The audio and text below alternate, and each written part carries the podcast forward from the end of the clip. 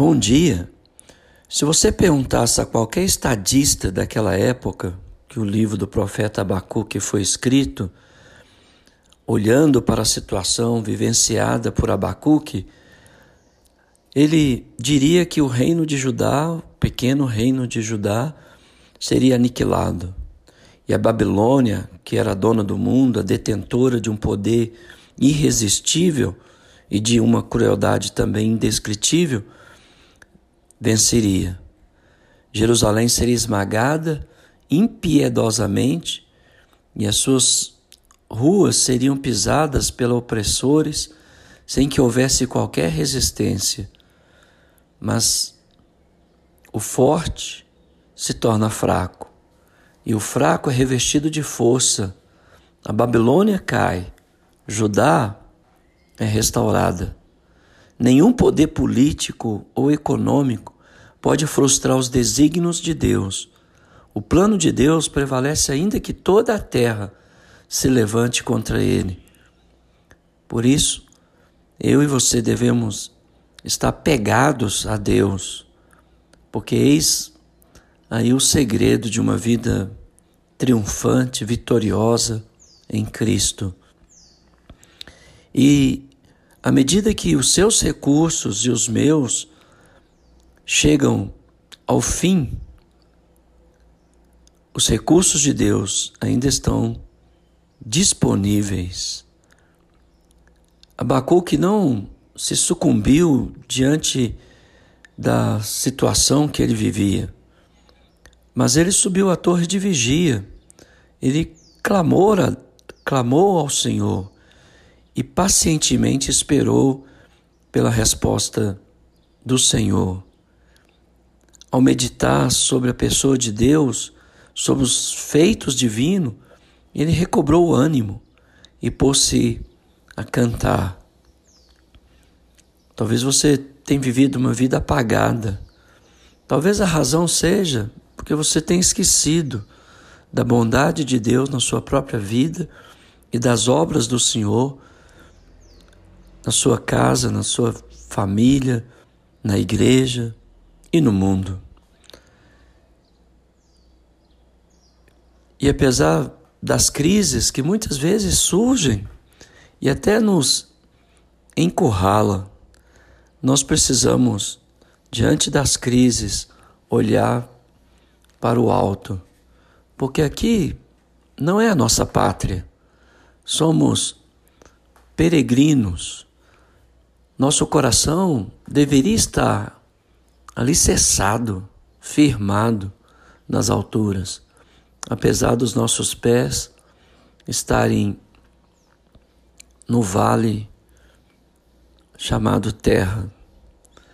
E aí você então encontra aqui no capítulo 3 essa canção tão bonita do, do profeta Abacuque, depois que ele parou para contemplar a grandeza de Deus, o poder de Deus, a soberania do Senhor.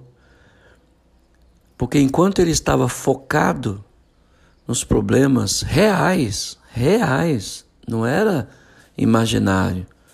A Babilônia era uma força prepotente, um povo amargo, que conquistava casas que não eram suas, terrenos que não eram seus.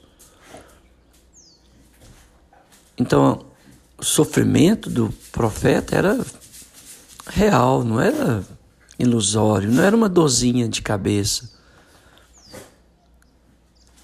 Era algo que o levou a questionar, a perguntar, até que ele se aquieta e espera pela providência do Senhor. E aí então, no capítulo 3, ele disse: oração do profeta Abacuque sob forma de canto. Tenho ouvido, ó Senhor, as tuas declarações e me sinto alarmado, o mesmo que humilhado.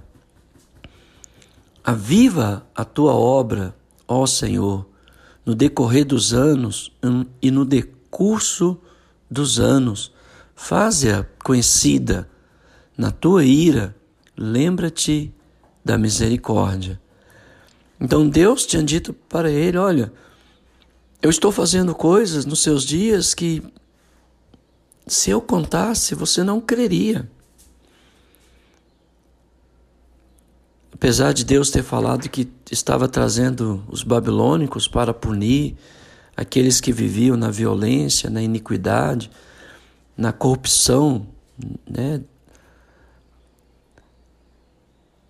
Deus estava fazendo muito mais. E agora o profeta, em adoração, em clamor pelo reavivamento, ele pede a Deus para que Deus faça as suas obras. E ele disse: E na tua ira, Senhor, lembra-te da tua misericórdia. Deus vem de Temã, do Monte Parã, vem o Santo esses dois montes, eles recebem esse nome em homenagem a um, um dos netos de Esaú, e ela uma cidade edomita. O Monte Parã fica na península do Sinai. Os dois montes se referem ao palco grande, da grande demonstração do poder de Deus quando ele introduziu Israel para a terra de Canaã. Então Abacuque começa a relembrar os feitos do Senhor, não só do passado, mas quanto do presente. E é isso que vai nos levar a um reavivamento. Nós vamos recontar as obras do Senhor, enfatizar os feitos de Deus, tanto do passado quanto do presente, quanto do futuro, porque ele não só fez, como faz, como fará grandes coisas.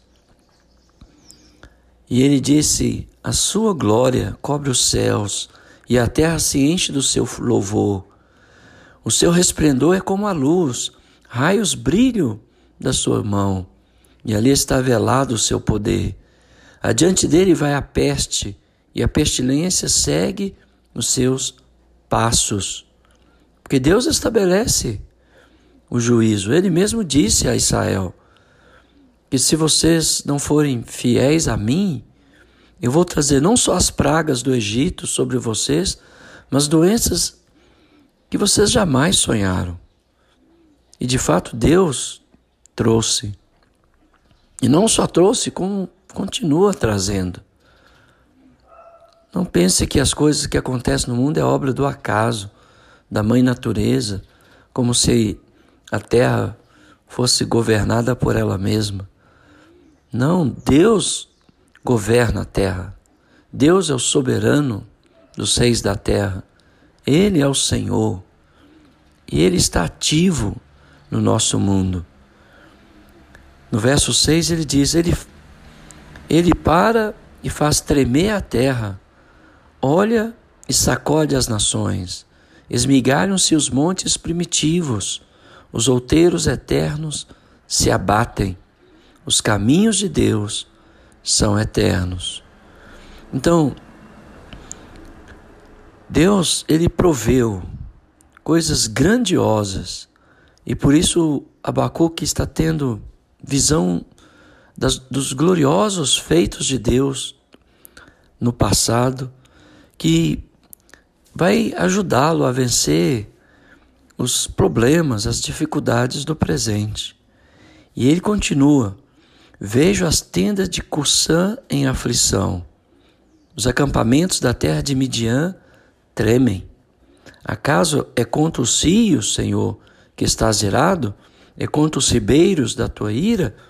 ou contra o mar o teu furor, já que andas montado nos teus cavalos, nos teus carros de vitória, tira a descoberto o teu arco e farta está a tua aljava de flechas, tu fendes a terra com rios, os montes te vêm e se contossem, passam torrentes de água, as profundezas do mar fazem ouvi a sua voz e levantam bem alto as suas mãos.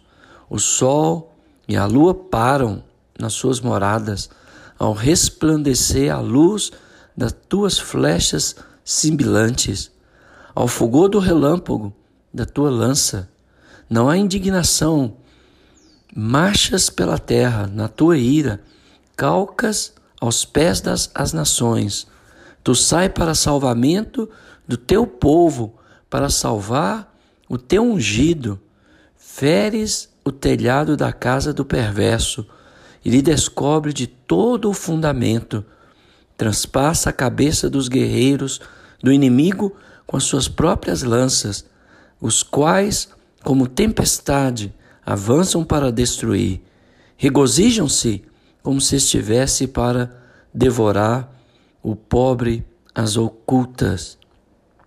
Então, ele, ao relembrar os grandiosos feitos de Deus, inclusive as intervenções de Deus na história,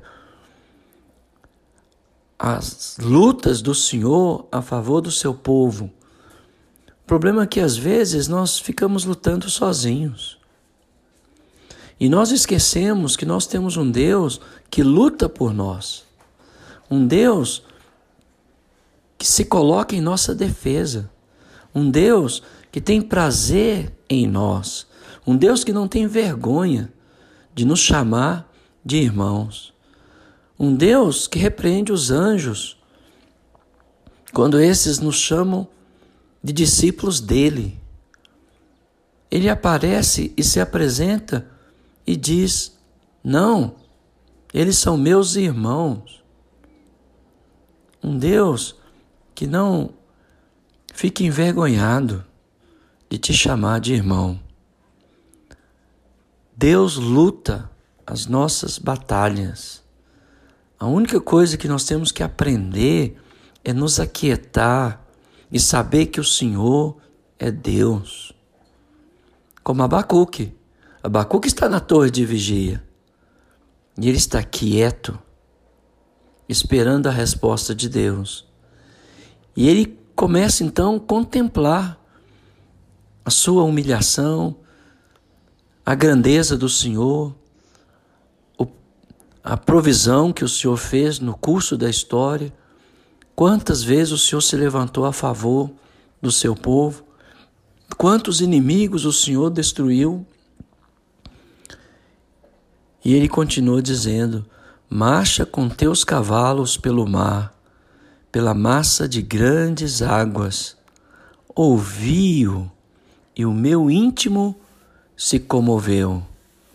A sua voz tremeram os meus lábios, entrou a podridão nos meus ossos e os joelhos me vacilaram.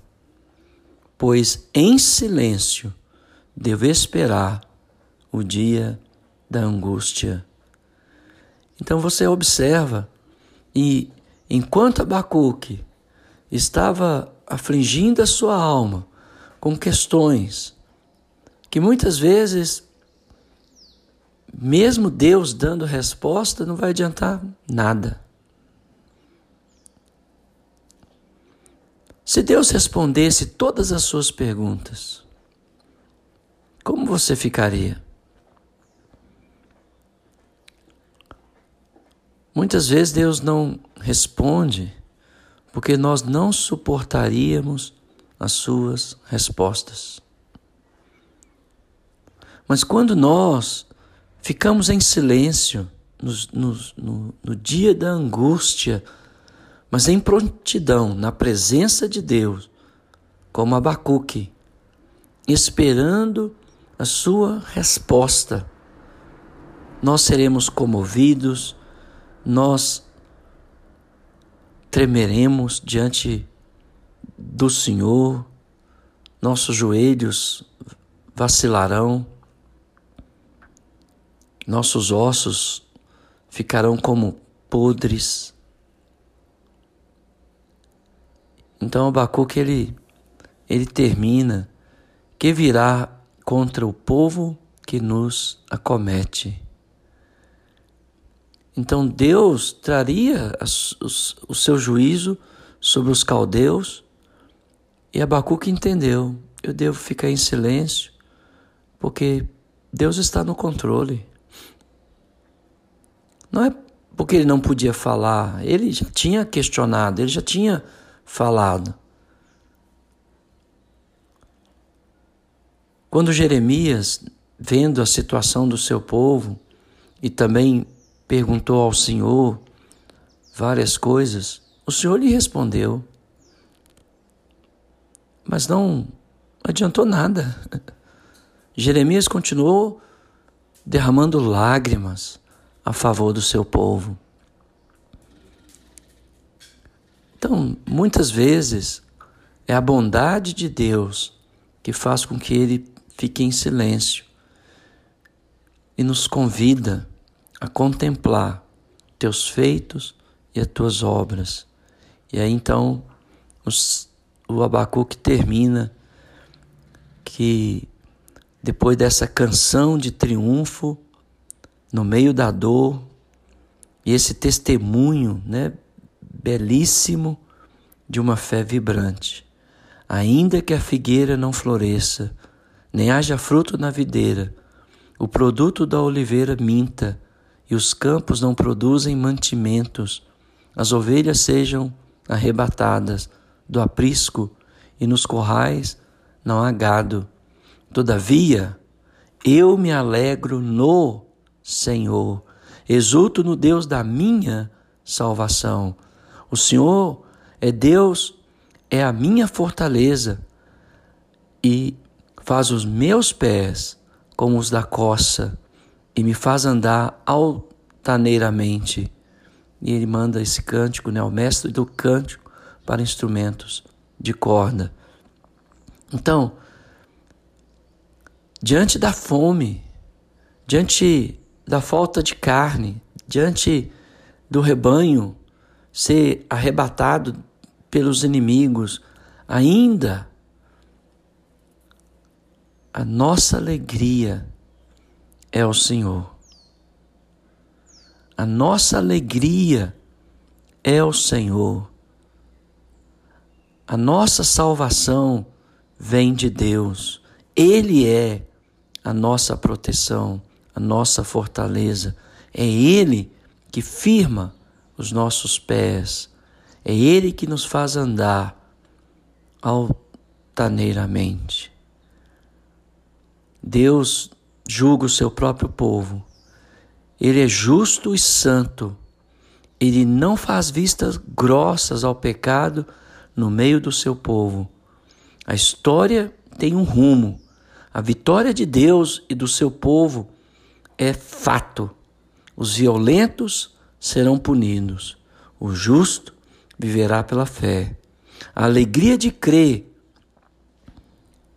em Deus, apesar do caos diante dos nossos olhos, nos leva a, a, a uma confiança por causa da sua grandeza, da sua beleza, do seu poder, da sua santidade, da sua justiça, da sua bondade. Ainda que não haja mantimento, ainda que não haja o pão de cada dia em nossa mesa,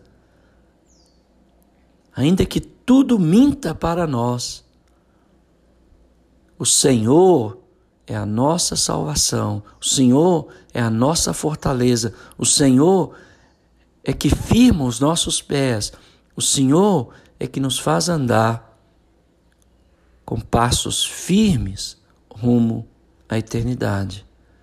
Meu irmão, minha irmã, pare de contemplar as obras dos homens. Tire os olhos dos homens e volte a olhar para os feitos de Deus.